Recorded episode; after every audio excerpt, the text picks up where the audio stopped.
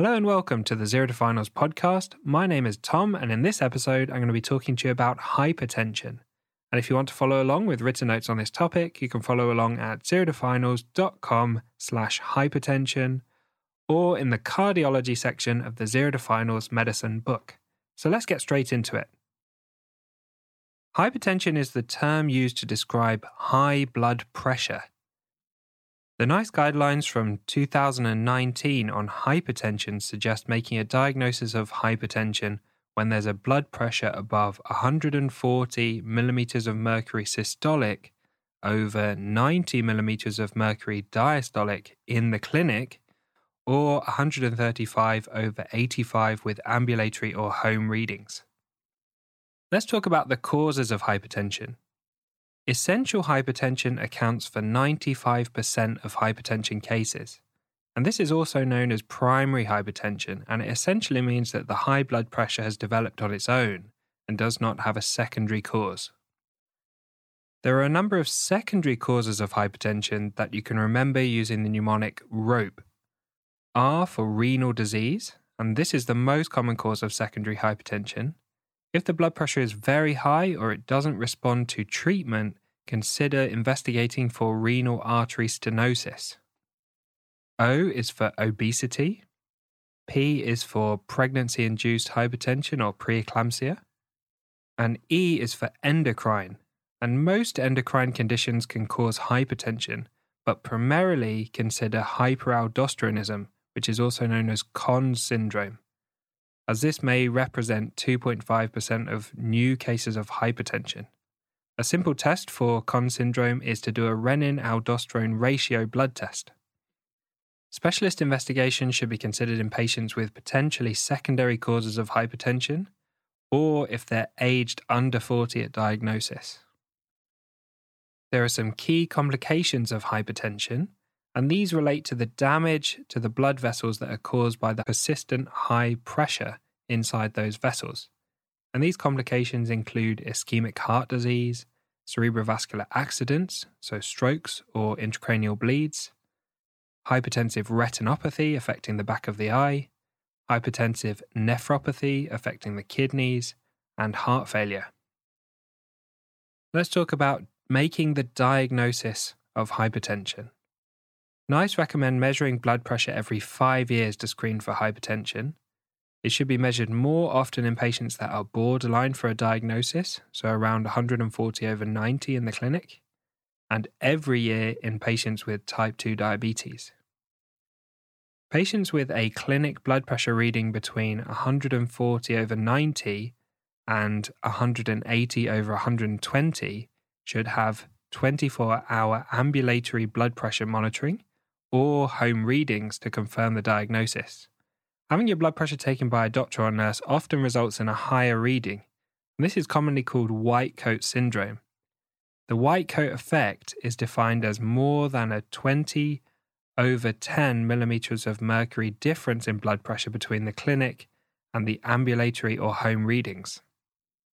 NICE recommend measuring blood pressure in both arms, and if the difference is more than 15 millimeters of mercury, you should use the reading from the arm with the higher pressure. We need to define the stages of hypertension. Stage 1 hypertension is where the patient has a clinic reading above 140 over 90 or ambulatory or home readings above 135 over 85. Stage 2 hypertension is when the clinic reading is above 160 over 100 or ambulatory or home readings above 150 over 95 and stage 3 hypertension is when the clinic reading is above 180 over 120. Persistent high blood pressure can result in end organ damage, and NICE recommend all patients with a new diagnosis of hypertension should have various investigations to look for end organ damage. A urine albumin creatinine ratio is used to look for proteinuria, and a urine dipstick is used to look for microscopic hematuria to assess for kidney damage from the blood pressure. Blood tests should be taken to look for the HbA1c for diabetes, the renal function, and the blood lipid levels.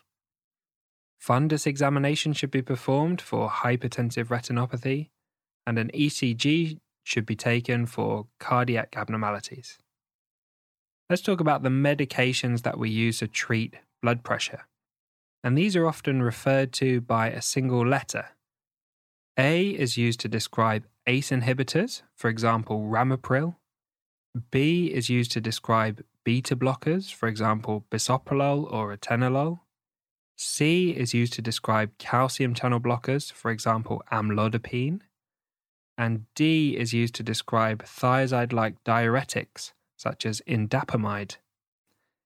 ARB is used to describe angiotensin II receptor blockers, such as candesartan. Angiotensin II receptor blockers are usually used in place of an ACE inhibitor if the patient doesn't tolerate ACE inhibitors Commonly, this is due to a dry cough, or if the patient is black of African or African Caribbean descent. ACE inhibitors and angiotensin II receptor blockers are not used together because they act in a similar way. The initial management of hypertension is to establish a diagnosis, and we've already discussed how to do that. Next, you need to investigate for possible causes and for end organ damage, and we've discussed how to do that. Finally, you need to advise on lifestyle, and this includes recommending a healthy diet, stopping smoking, reducing alcohol and caffeine consumption, reducing salt intake, and also taking regular exercise. So let's move on to the medical management. And this management is based on the 2019 NICE guidelines on hypertension. Medical management is offered to all patients with stage 2 hypertension and to all patients under the age of 80 years old who have stage 1 hypertension and also have a Q risk score above 10%, diabetes, renal disease, cardiovascular disease, or evidence of end organ damage.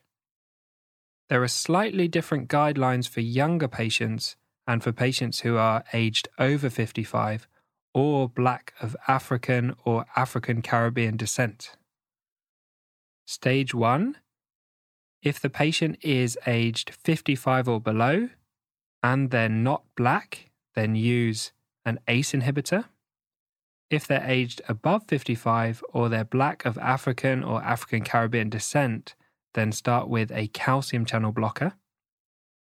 Step two is an ACE inhibitor and a calcium channel blocker. Alternatively, you could add a diuretic to the ACE inhibitor or the calcium channel blocker from step one. If the patient is black, then use an angiotensin II receptor blocker instead of an ACE inhibitor. Step 3 is an ACE inhibitor, a calcium channel blocker, and a diuretic, such as indapamide. And step 4 is an ACE inhibitor, a calcium channel blocker, a diuretic, and an additional medication. This additional medication of step 4 is dependent on the serum potassium level, if the serum potassium level is less than or equal to 4.5 millimoles per litre, then consider a potassium sparing diuretic such as spironolactone. If the serum potassium is more than 4.5 millimoles per litre, consider an alpha blocker such as doxazosin or a beta blocker such as atenolol. If the blood pressure fails to respond to step 4, then consider specialist advice on controlling the blood pressure. Let's talk briefly about potassium balance. Spironolactone is a potassium sparing diuretic that works by blocking the action of aldosterone in the kidneys, resulting in sodium excretion and potassium reabsorption. This can be helpful when thiazide diuretics are causing hypokalemia. Using spironolactone increases the risk of hyperkalemia or high potassium level. ACE inhibitors can also cause a hyperkalemia, Thiazide like diuretics can cause other electrolyte disturbances such as hypokalemia or hyponatremia. For this reason, it's really important to monitor the U&Es regularly whenever you're using ACE inhibitors and all diuretics to treat hypertension. Finally, let's talk about the treatment targets for hypertension. If the patient is aged below 80 years old, the target is to get their systolic blood pressure below 140 and their diastolic blood pressure below 90. If the patient's above 80, then the systolic target is below 150 and the diastolic target is again below 90. Thanks for listening to this episode on hypertension. A big thank you to Harry Watchman for perfectly editing this podcast. If you found this podcast helpful and you want written notes on this topic, then head over to Amazon and pick up a copy of the Zero to Finals Medicine book. You can also pick up a copy of the Pediatrics books, which does a similar job to the medicine book covering all the topics across pediatrics for your exams. Why not have a look on Audible as well, as the Zero to Finals medicine book will soon be available as an audiobook on Audible, covering all the topics in the medicine book. Why not also check out the Zero to Finals website where you can find all the notes, illustrations, questions, and videos completely free at zerotofinals.com. And I hope you subscribe and tune in to the next episode of the Zero to Finals podcast.